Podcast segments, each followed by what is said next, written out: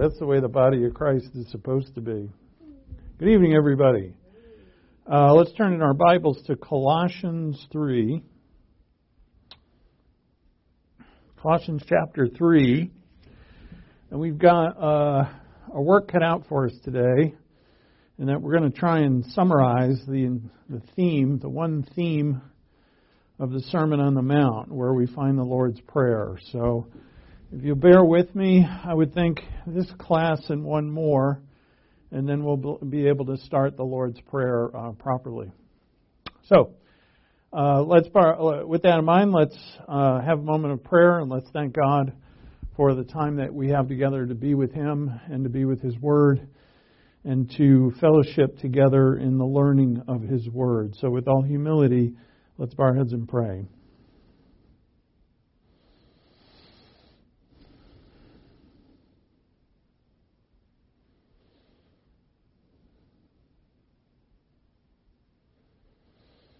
Father in heaven, thank you for this day. Thank you for you and for your word. Thank you that you have provided for us so amazingly through our Lord and Savior Jesus Christ.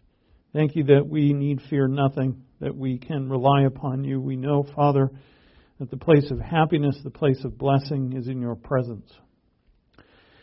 And so, Father, we um, are grateful and thankful. And as we uh, tackle such an important subject, we uh, ask for guidance by your Holy Spirit to each of us. And we ask this in Christ's name. Amen. All right, so um, the, the theme here is going to be, and has been, the Sermon on the Mount. Uh, I've, but of course, we're starting in the epistles again because I want to show you uh, how the epistles uh, show the exact same thing as the Sermon on the Mount, and it's not something different.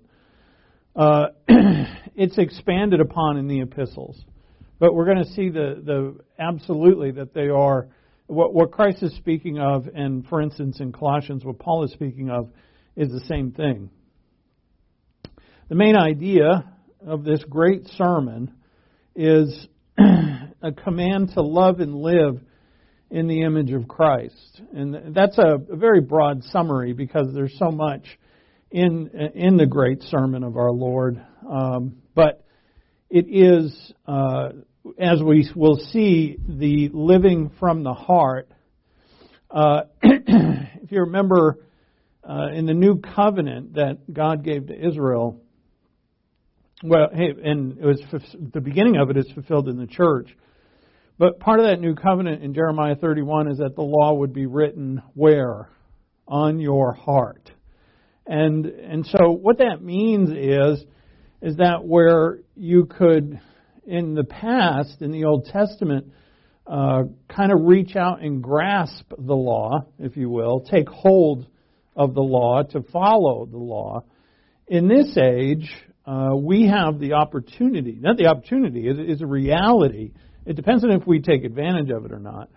Uh, the reality is is that what we learn is etched upon our hearts. It's not, it becomes a part of us, and it becomes a part of us through faith, through the Holy Spirit. So we mix faith in God's Word uh, with the power of the Holy Spirit within, and then uh, we're able to truly have the, the Word of God, the law of God, written on our hearts. And the law of God, in this case, it wouldn't be, uh, as we've seen, ethically, morally different than what it was in the past. It's just that they didn't have it written on their hearts. They couldn't. They weren't indwelt by the Spirit. Uh, so that's why when Jesus speaks of loving, you know, it's not a, there's not some absolutely strange and different kind of love in the Old Testament. And it's a love of your neighbor. It's love has characteristics like kindness. That's the old and new. It's not like we're only to be kind in the New Testament. And so you get what I mean. It's uh, the the love, therefore, of the command, because it's a part of you. The love of the command in, in the, the love of, therefore, what you have been made in the image of Christ. So, in the midst of this sermon, uh, which is the reason why we're doing this, is that the Lord shows us how to pray. His prayer is a framework upon which we are to keep in consistent communication with the Father as we strive to do this, as we strive to learn and put our faith in the laws of God and have them written upon our hearts. As we noted on Sunday, it's not the doing that we are under, but the love for whom we do those things that rules us. It's a He that rules us, not a what. The rules themselves are, again, etched upon our heart. So the rules themselves are not what rule us, it's He who rules us. He's the one who wrote the law. He's the one, He's the author of it. So we say, well, if, if it's not the doing that we're under, and this starts to get us confused, but then ask yourself, why would Christ do the law? I mean, he's, he's not under it, he's the writer of it, he's above it. If anybody's above it, it's him. So why would he follow it? And the answer is very easy it's because of who he is. Would Jesus be kind? Is he being kind just to be kind? Or is he in nature kind? Is he in nature love? God is love. He said, I am the truth, right? I am life. I am the bread of life. I am the light of the world. And so all of these things he is. And that's what now, when um, through our faith and faith in the things that we study, to, and actually by faith we do mean that we apply these things to our lives is not just an academic, yeah, I believe that. I mean, I believe it's good to do. I just don't do it. Uh, we wouldn't call that faith. That's more of an assent. It's not really faith.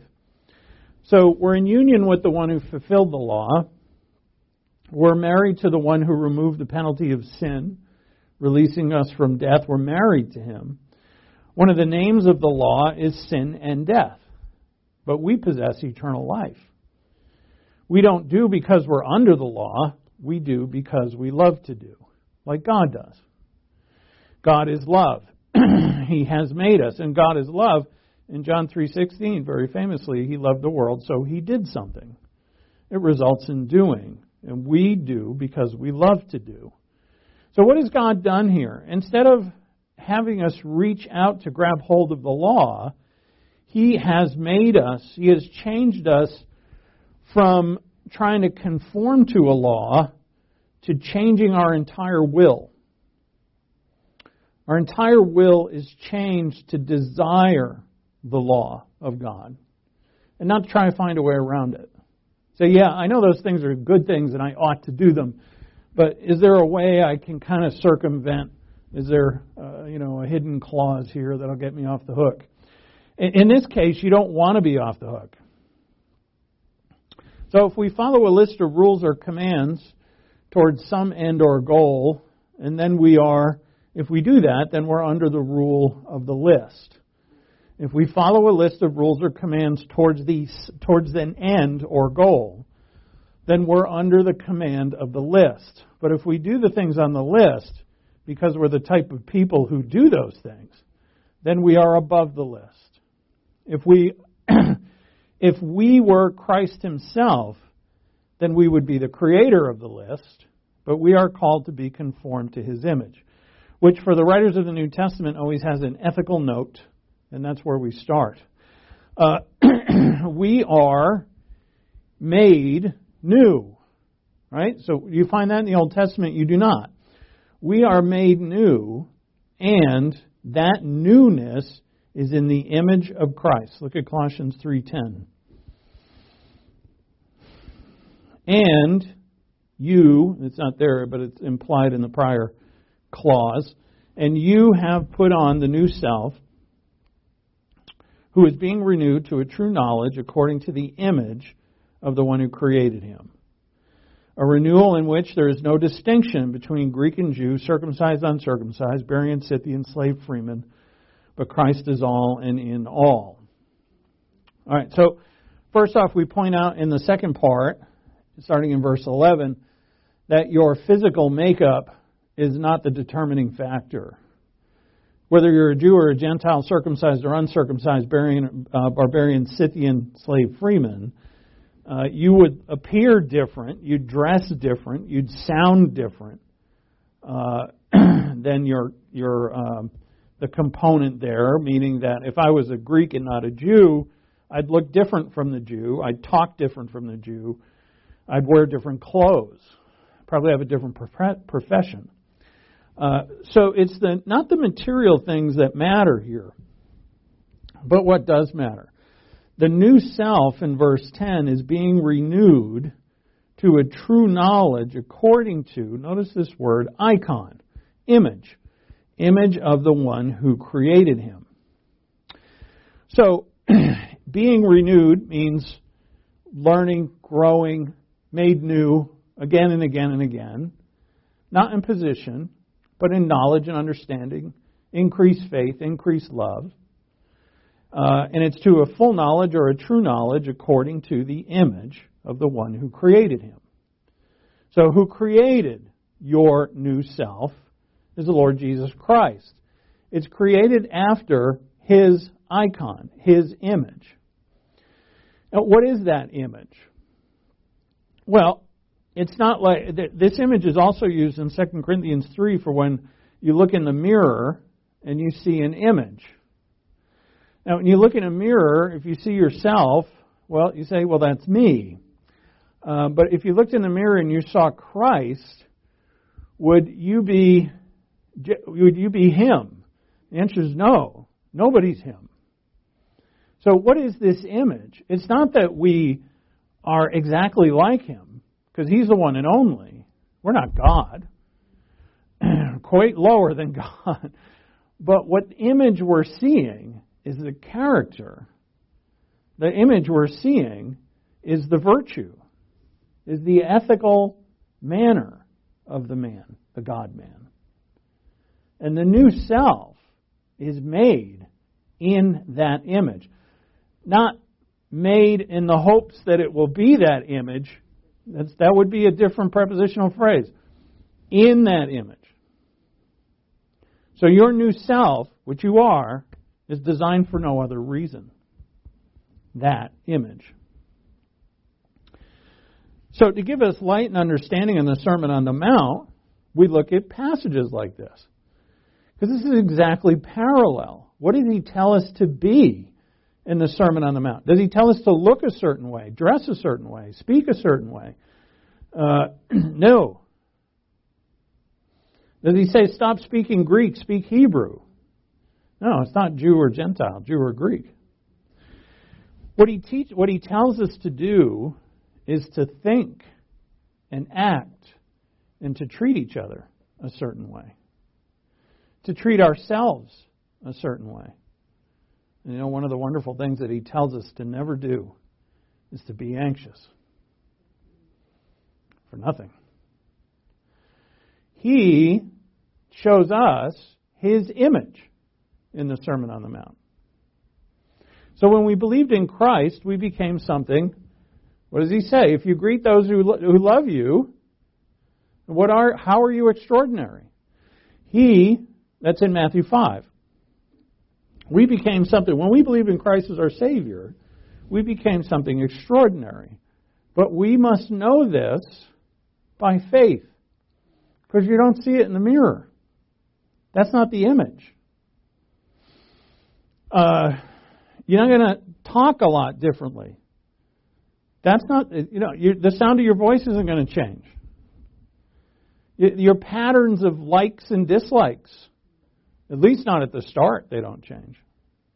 Oh, all the bad things that you like, you bring it, it's still in there. That's all got to change, be renewed, not overtly, in here. And we're been made new, so we're made for that change.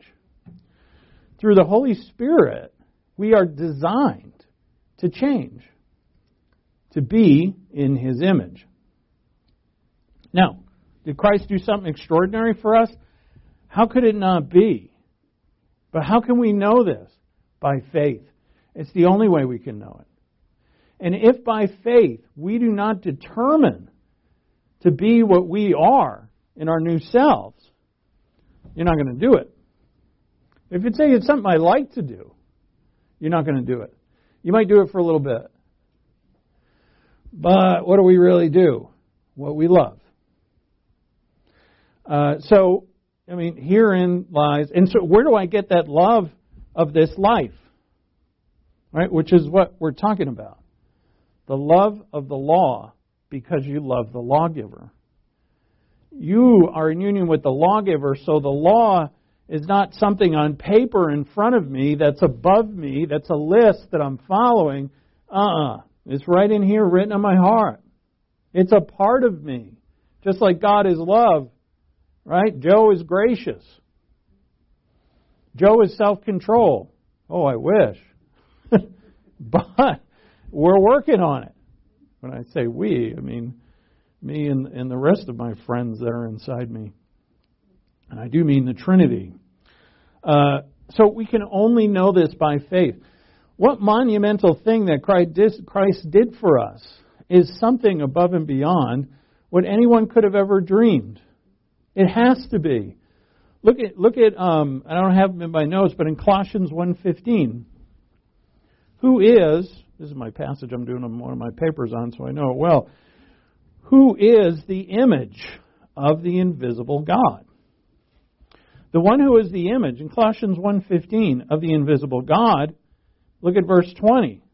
He made peace through the blood of his cross. You see a contrast there because I sure do. The one who is the image, not like the image, is the image of the invisible God, made peace through blood. How does invisible God make blood that is quite visible? Because he's man. So he made peace. where's the peace? It's between you and the Lord. No more barriers. Uh, sin is forgiven, cast as east, far as the east is from the west. Nothing stands between you and the Father. If, therefore, the one who is the image of the invisible God made peace through the blood of his cross, God became a man and died, something amazing had to have been done. Since he did it on our behalf, look at Colossians 2:13. I realize my error of not putting them in my notes. But when you were dead in your transgressions and the uncircumcision of your flesh, he made you alive together with him, having forgiven us all of our transgressions, having canceled out the certificate of debt consisting of decrees against us, which was hostile to us, he has taken it out of the way, having nailed it to the cross. That's extraordinary. But now we see in, in Colossians that the extraordinary was done for us or on our behalf. So this amazing thing that was done was done for you. The one who is in the image of the invisible God made peace through the blood of his cross, and he did that for you. So something amazing was done for you.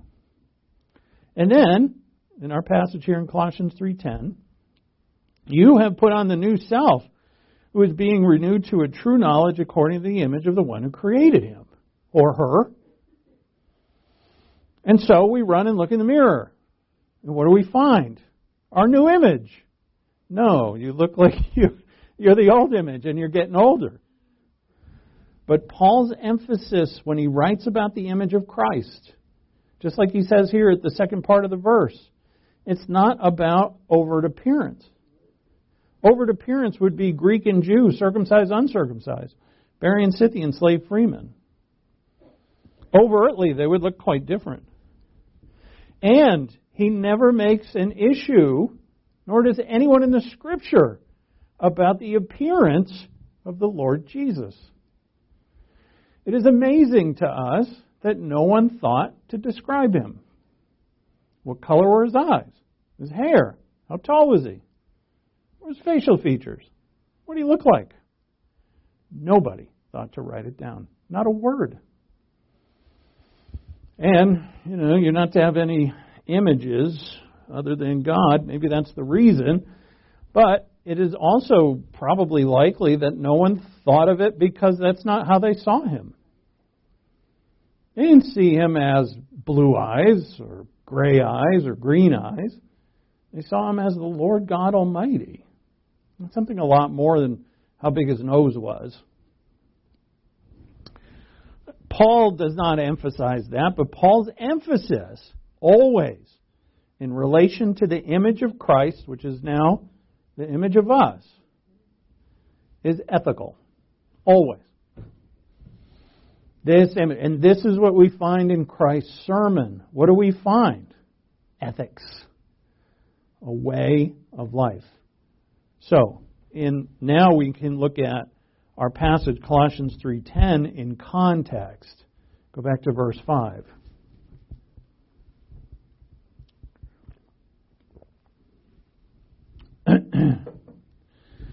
Therefore, consider the members of your earthly body as dead to immorality, impurity, passion, evil desire, and greed, which amounts to idolatry.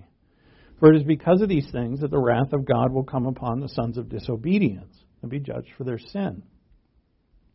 And in them you also once walked when you were living in them. But now you also, having put them all aside, anger, wrath, malice, slander, and abusive speech from your mouth, do not lie to one another, since you laid aside the old self with its evil practices, and you have put on the new self, who is being renewed to a true knowledge according to the image of the one who created him a renewal in which there is no distinction, overt appearance, between Greek and Jew, circumcised, uncircumcised. We could also throw in here male and female, which is in another Paul's list, barbarian, Scythian, slave, and freeman. But Christ is all, and where is he? In all. Where was the law to be written in the new covenant? On your heart. So, we see starting in verse 5 that the believer is made new. This image. How is the image shown? My appearance didn't change to look like Christ. the image of Christ that I am, a new creature, changed me within so that I could look like Him in character, in will, in intelligence, in speech. Note again that the image of the new self is not projected in appearance, but in action and in thought. It is dead to immorality, impurity, passion, that's sinful passion, because there's a good passion, evil desire, greed, idolatry, and to put aside anger, wrath, malice, slander, abusive speech, and lying. Now, are all of these things in the Old Testament law? Amen, they are. Immorality, is that okay in the Old Testament? No. Impurity, evil desire, greed, idolatry. Oh my God, it was all Israel's problem was idolatry. Was anger okay? Wrath, malice, slander, abuse of speech. How about lying? Right there in the Ten Commandments. You see it repeated here in the New Testament, do you not? And you also see it repeated in the Sermon on the Mount. Except when Jesus says things like, no more impurity, Jesus said, you know what? What this law really means is that you're not even in your heart to look at another to lust at them. Nobody caught you. You didn't actually do the deed or commit the adultery. But in your heart, you thought about it. He said, This law given to mankind covers right through not just this thing, the eye, but in here, the heart cleansed within. Again, where is the law written? Now, in this age, on our hearts. Your physical makeup, this makes no difference here. There's no distinction between Greek and Jew. But what you are is a new creature in Christ. So, uh, Galatians, we'll return to that in a second. But here, now, well, yeah, I'll leave that. Now that I think about it. Uh, so what we've got to do, we're, going to uh, return to Galatians 3 tomorrow when we finish this up. Uh, to Galatians in general, and we're going to look at Galatians and how it says we're not under the law. All right, but you know we do the things of the law to the degree that we're supposed to. In other words, we're not going to commit adultery, no, but we're not even going to look in our heart. We're not even going to commit adultery in our heart. We're never going to lie in our heart. We're never going to think of it. Now, I know we're sinners, right? But this is what the law is. The law was always meant to be as pure as God is. And that's our standard. And whether, you know, we live up to it, we fail, we do. We're sinners, we fail. That's not the issue here. The issue is what is your goal? And it's to that goal you're always headed. You never say, well, yeah, that was good for Jesus, he's God, but, you know, I've got this lesser law. No, you do not. That is the magnificence of the Sermon on the Mount in the New Testament. That Christianity is really tossed in the trash can because they say it's too damn hard. And the fact that they have watered it down, they've made it impossible. Because there is no law by which God will propel you to that is less than His. In other words, if I have a watered down version of divine love and I say that's my target, you have no hope of hitting it. Ever. Because God is not taking you to that mediocre place. Where is God taking you? Heaven itself, always. And so while your goal is where it should be, you have every hope of hitting it. And I do mean in time. You know, maybe for moments at first, but your momentum will build. Your understanding will build. Your faith will build as long as your target is accurate. So notice Psalm 116, uh, verse 6. This is in this morning's reading. David writes, The lines have fallen to me in pleasant places. Indeed, my heritage is beautiful to me. It's a short psalm. I highly recommend it um, while we're in this study for the next couple of days. Uh, read it and pray about it. It's marvelous. Psalm 16. What are the lines? The lines have fallen to me in pleasant places, David says. These lines are the boundaries of God's law in the context of the psalm. The lines are like uh, the, the sidelines on a football field. You can't continue to play if you go out of bounds. And these boundaries, uh, David acknowledges, are in pleasant places. I like where they are. In fact, I rejoice in where they are. I don't have this idea, I wish the lines were a little wider. I wish the narrow road were a little broader. We say, uh uh-uh, I want it just the way it is. Because anything off of it, to the right or to the left, is not holy. That's not of what I am. Not now. I'm made in Christ's image. right? We really didn't know what we were getting ourselves into at salvation. But how, when you understand that it's, you know, with the grace of God and the this is another aspect of the new covenant, is your sins and iniquities I remember no more.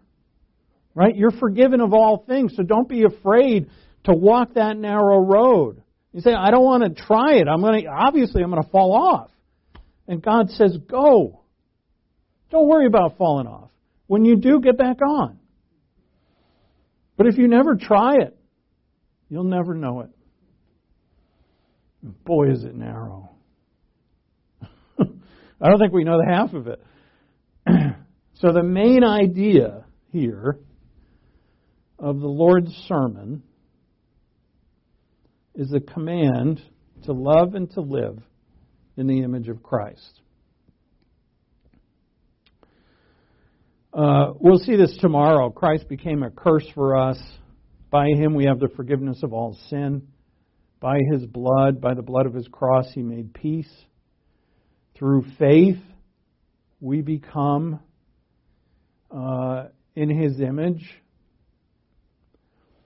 ready to go. We have the Spirit within. We're secure in Christ. We don't fear failure because we're forgiven. See, the, the wrong approach to forgiveness is to say, oh, like Corinthians, I can sin now.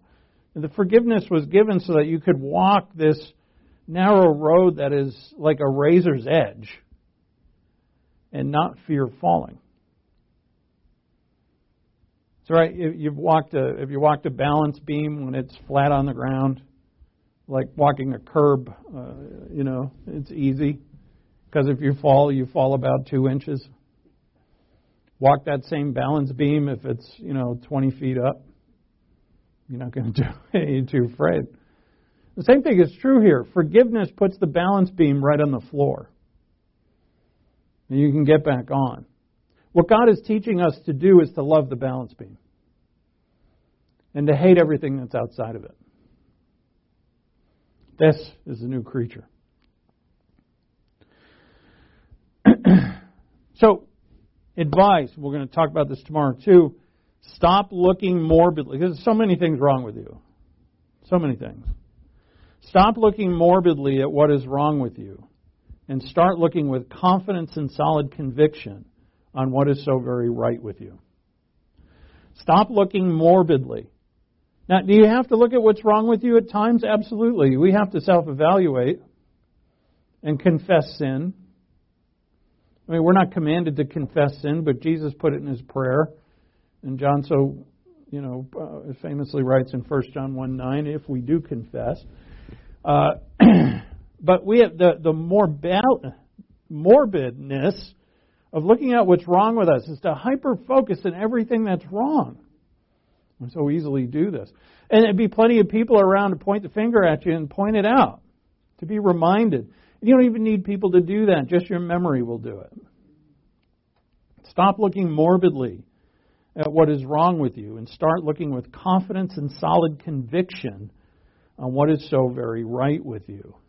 You have put on the new self which is in the image of the one who created him or her. And so believe it and get going. Which is Paul writes in Philippians 3:14, with your eyes on the prize. Eyes on the prize. Eyes are on him as well as the prize of the upward call. Philippians 3:14. And Jesus shows this this in his authoritative teaching. It is the way of the disciple. Or really not the disciple, it's his disciple. Our eyes are on him as well as the prize of the upward call. What is the prize? There's great reward in time. There's great reward in eternity. You know, for for years now, I've downplayed the reward in eternity, and then my eyes have been reopened to the reward in eternity. I downplayed it because, in my experience in the past, this is what we call pre-understanding. Because of an experience, uh, you look at doctrine with a skewed eye.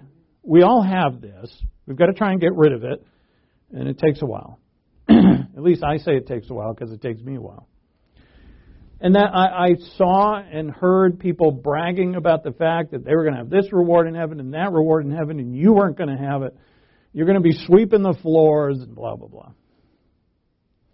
And I also saw people that were saying, yeah, you know, my, I don't really want to love you, but I will because there's reward in heaven. And there, you love the reward and you don't love the love. Remember, all the crowns have titles crown of righteousness, crown of life. It means you love righteousness and you love life, God's life. And so I downplayed it. Because I don't want I don't want to see people. I don't want to do it myself. And I know the scripture warns us against that. It's greed. But we have to acknowledge that the New Testament tells us that there's great reward in heaven for those who commit. And uh, and that God gives us to motivation. And yeah, with your mind proper, if you loved love and you thought to yourself, well, you know, you know what happens when you love love and you love others because you love God's love, meaning you love God. And they, for the most part, you don't really get a lot of gratitude in return. There's not a lot of reward from them or here, not from from some people, yeah, but those are the people who are easy to love. The people who love you back are easy to love. That's what Jesus said in the sermon. What reward have you? you love those who love you. He said everybody does that. My disciples, although they do that, not that we reject those who love us, but he said, My disciples love their enemies. You see, that's my image. And that image, we say, well, you know, I, I don't get a lot of reward from my enemies. I don't see them thrown in jail. I don't see them catch monkeypox. I don't know what's the latest, or COVID, and suffer. You know, I, I, you know, I don't see that. And of course, that's not a part of love either. That you would want those things. So God says, wait, wait. There's reward in heaven. Right? And when you have the right attitude, it fits perfectly. Okay. So, Jesus taught this with authority. So let's go to the end of the Sermon on the Mount, and in a matter of minutes, we'll summarize the whole thing, which is a really silly thing to do, but ah, what the heck, I'm a silly guy. So go to Matthew 7 24.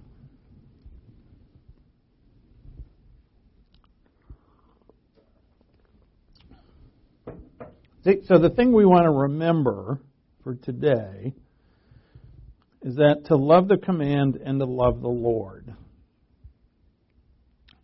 Another thing that's a subpoint to this is that command, the way we love it, the reason we love it, is not because the command is over us and all we care about is the command, is that the command is in us, written in our heart, and we love the Lord who gave the command. So Matthew 7:24 Therefore, everyone who hears these words of mine and acts on them may be compared to a wise man who built his house upon the, uh, uh, who built his house on the rock. And the rain fell, and the floods came, and the winds blew and slammed against that house, and it did not fall, for it had been founded on the rock. Everyone who hears these words of mine and does not act on them will be like a foolish man who built his house on the sand. The rain fell and the floods came and the winds blew and slammed against that house and it fell. And great was its fall. It wasn't just a little fall, it was great. When Jesus had finished these words, the crowds were amazed at his teaching. But not so much about, you know, what he taught, because he taught the commands. He taught them in a, in a way that they had never heard before. That's true. But notice what they were amazed at. He was teaching them as one having authority, not as their scribes. And the scribes would say, well, you know, Moses said this, but, you know, some people think Moses meant that or Moses meant this, and it's kind of wishy washy. And only Jesus, the Son of God, giver of the law, could have given such a sermon where he defines the commands of Moses, the ethical ones, to what they really should have always been. And he does it with authority. He doesn't do it with like, all right, all right, brace yourself. This is going to shock you a little. You know, you thought love your enemy, uh, uh, sorry, love your neighbor, hate your enemy. Just hold on a second. I want to kind of correct that and we'll talk about it.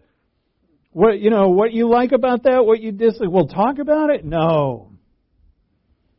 With authority. And then he said, and he doesn't give us the option of debating definitions, weighing out the points, saying to ourselves, you know, what was the strong part of his message? What was the weak part? Let's talk about it. It was either do it or don't. And that's your only option. Do it or don't do it.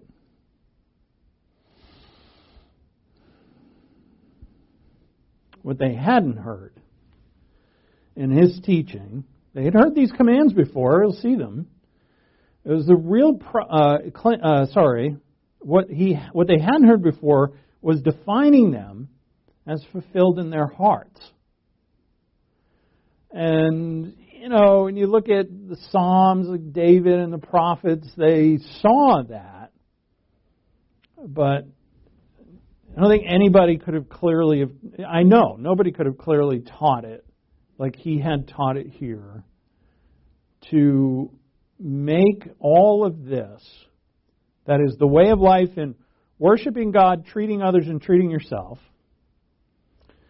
to the level, the depth of what they should be from within,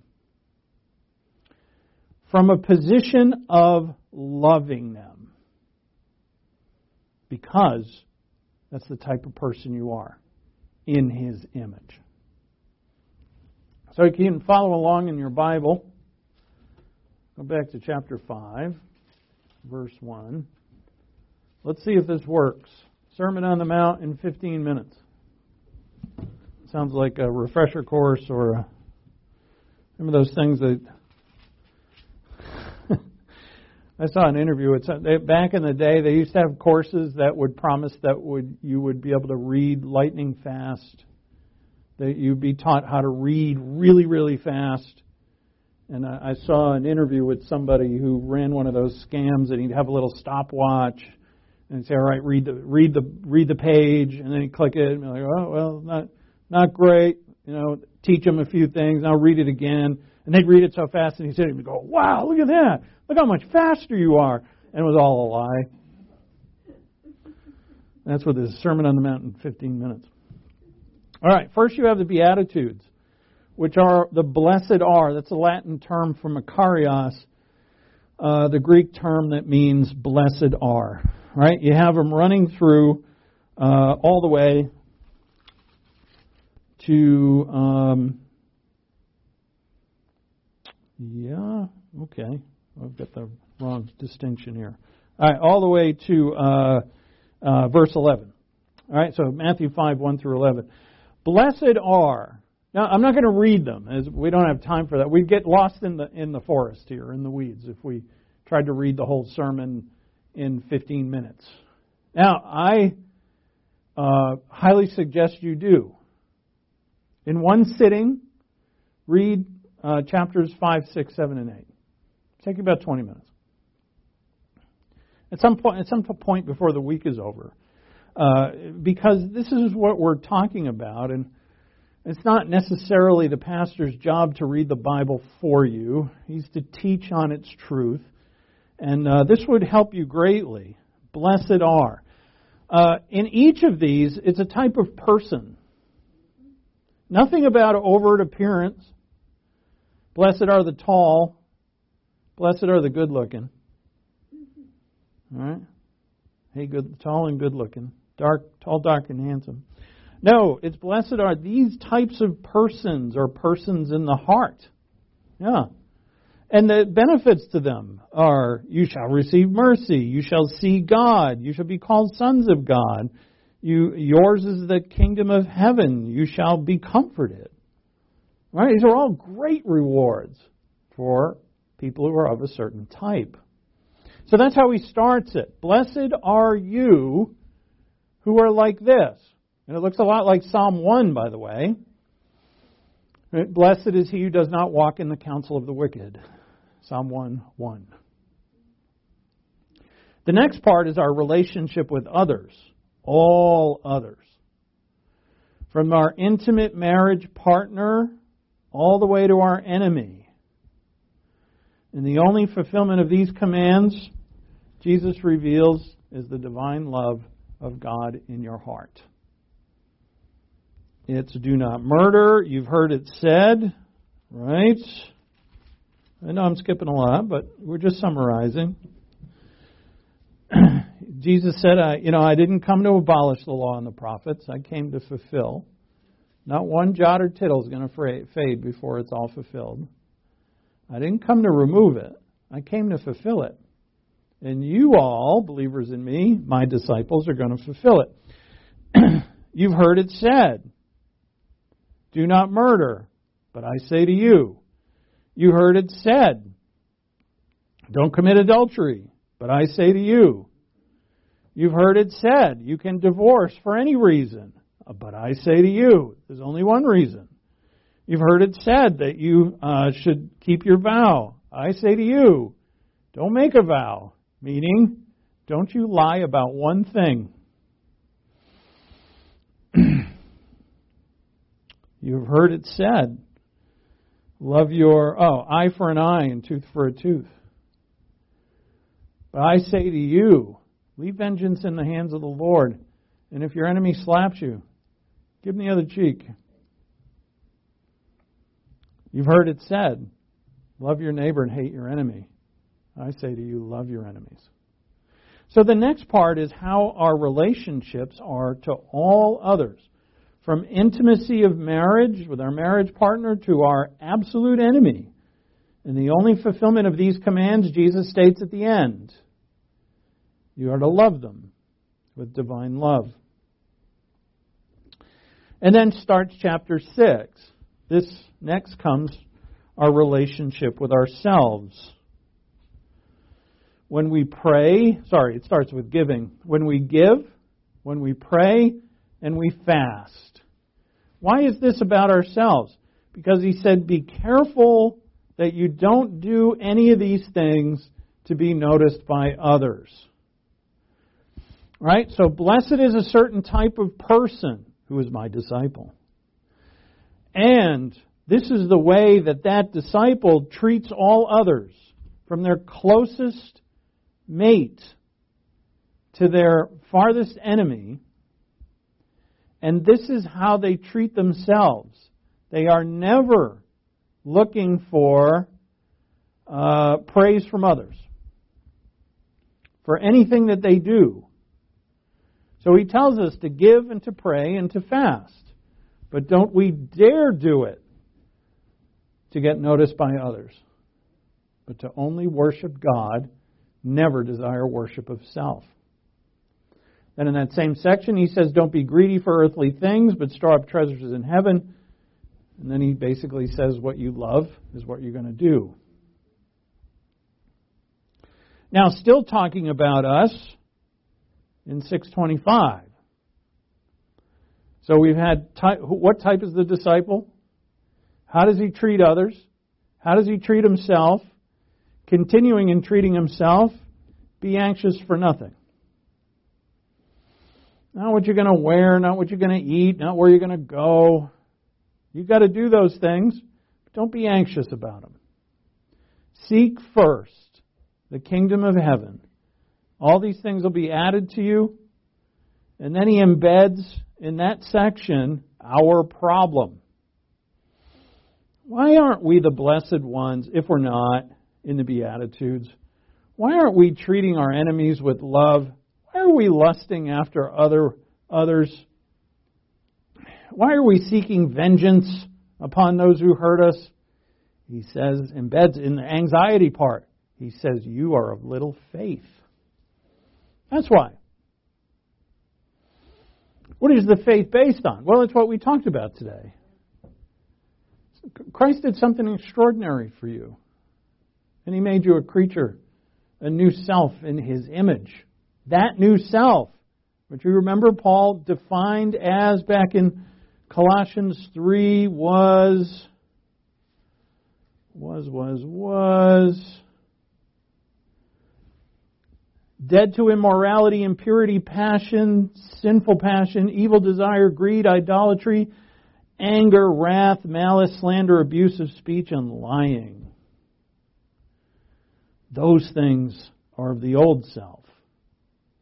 And you can easily fit all of those, right? Your malice, your lying, your abusive speech, your immorality. Doesn't it all fit in here somewhere? In this sermon. Be anxious for nothing. You have little faith. Okay? Then, chapter 7, last chapter, it's back to others. So we've gone from the type, Beatitudes, to how we treat others, to how we treat ourselves, how we deal with ourselves, never seeking self worship, not being anxious, having lots of faith, not a little. And then back to others. Going back to others, still on the theme of anxiety, though. So anxiety towards self, then anxiety towards others. What does he say is anxiety towards others? Oh, and it's so true. Judging them. We have got to put them down. Isn't? It's, I think all of us are just having a ball watching um, Elon Musk taking over Twitter. Uh, it's amazing how crazy they're all going against this guy. Even the White House itself which is scary, in fact. But why? Why?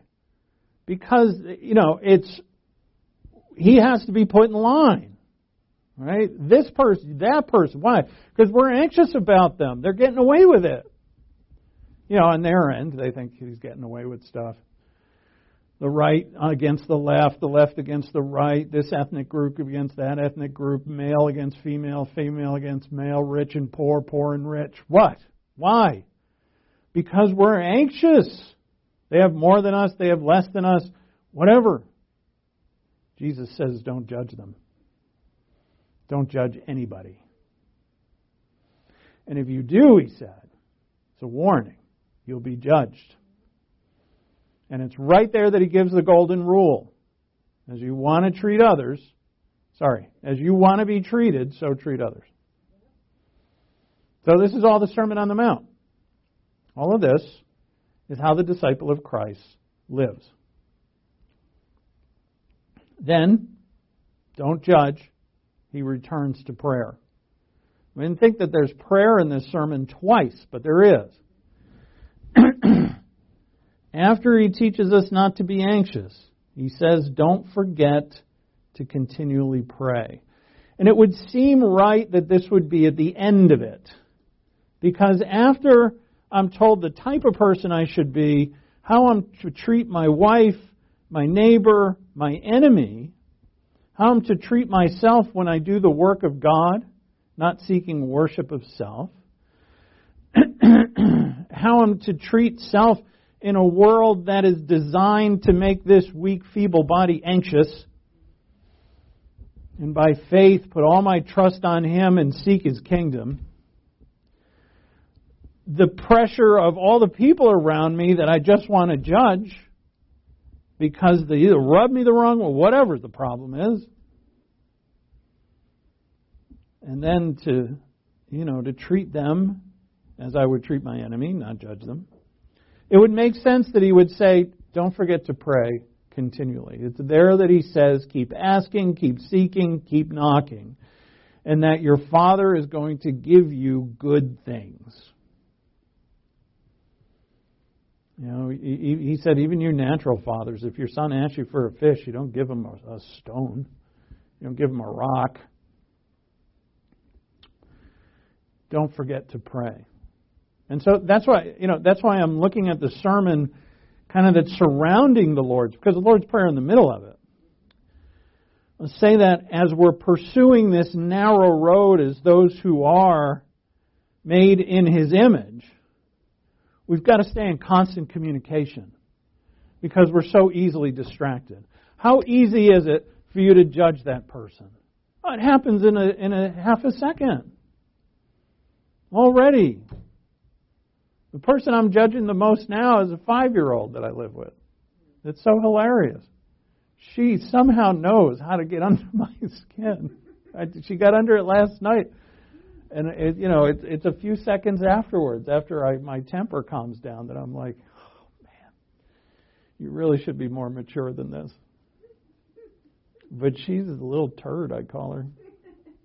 Cutest little turd I ever met, but I love her to death. But man, oh man, we know, we, you know, we have, all of us here, we've had kids, and but it, you know, how quickly that son-in-law or son or daughter or daughter-in-law or husband or wife, immediately we can be judging them.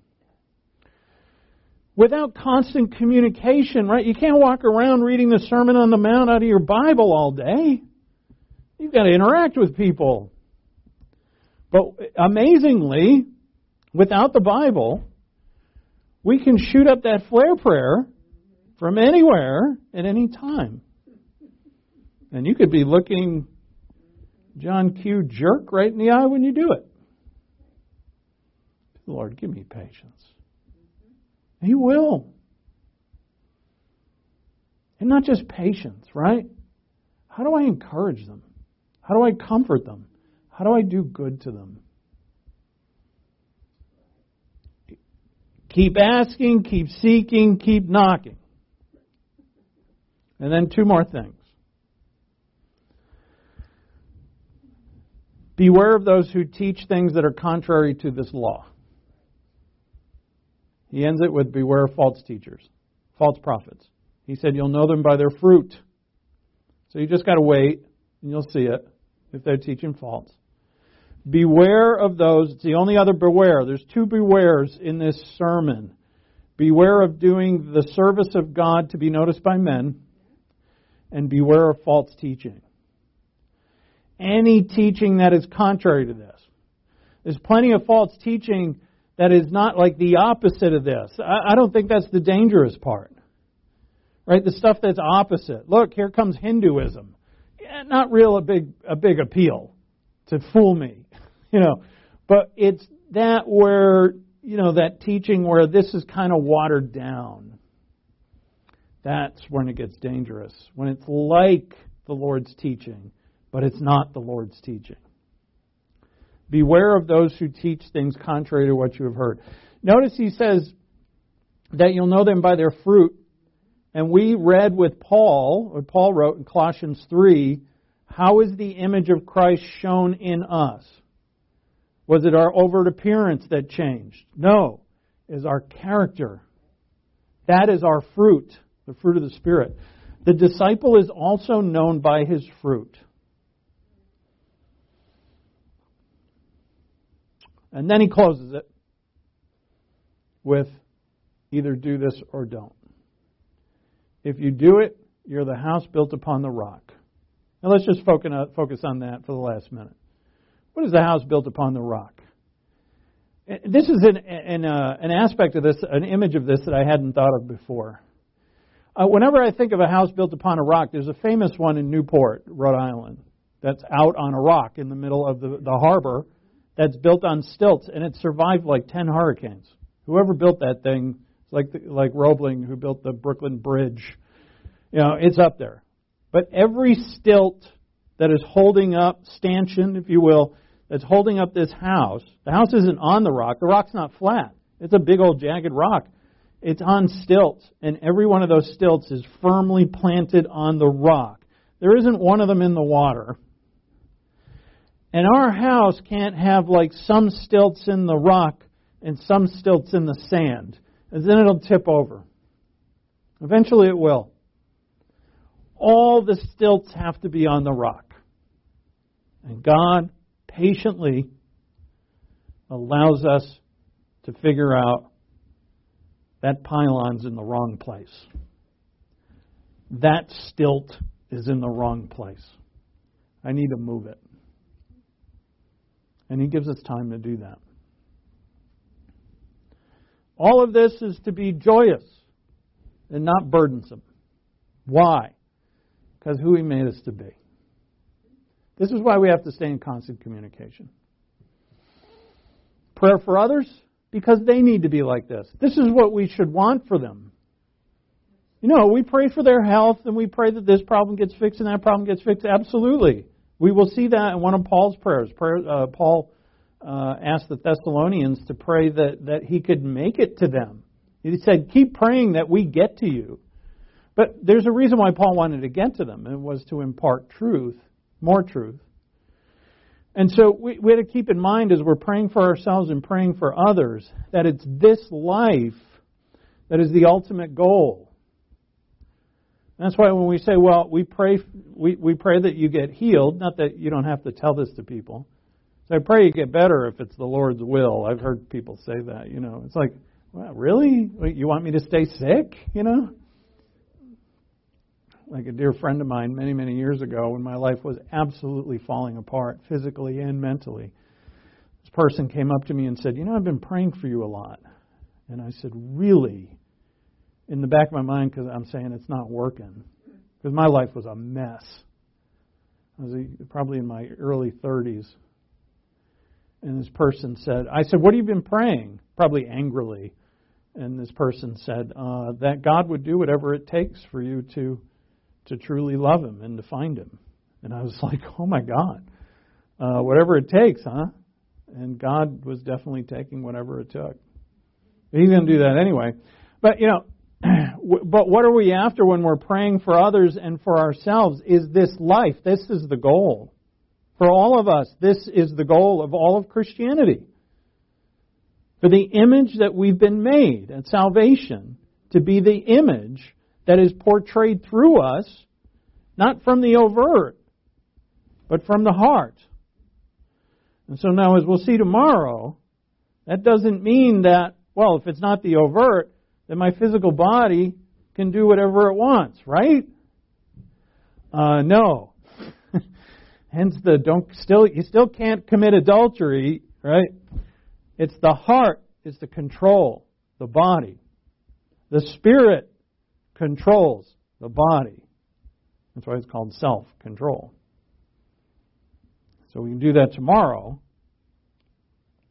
No, we might do uh, Thursday too, because I want to do the pluck in the eye out passage. It's such a fun passage to to show us that these things are to be on our hearts and not our physical body. So now we can pray. Thank you, Father, for your word. Thank you for uh, your blessing upon your word. You always bless your word. Well, of course you do, because it's you. The Father, we ask that we would comprehend. There's a lot said tonight about this magnificent sermon. It's not that we have to remember it all, but the big idea here is to be the one in the image of Christ who loves Christ and therefore loves his law. That that law be written upon our hearts so that we may live that law with joy and not burdensome. It's in Christ's name that we pray. Amen.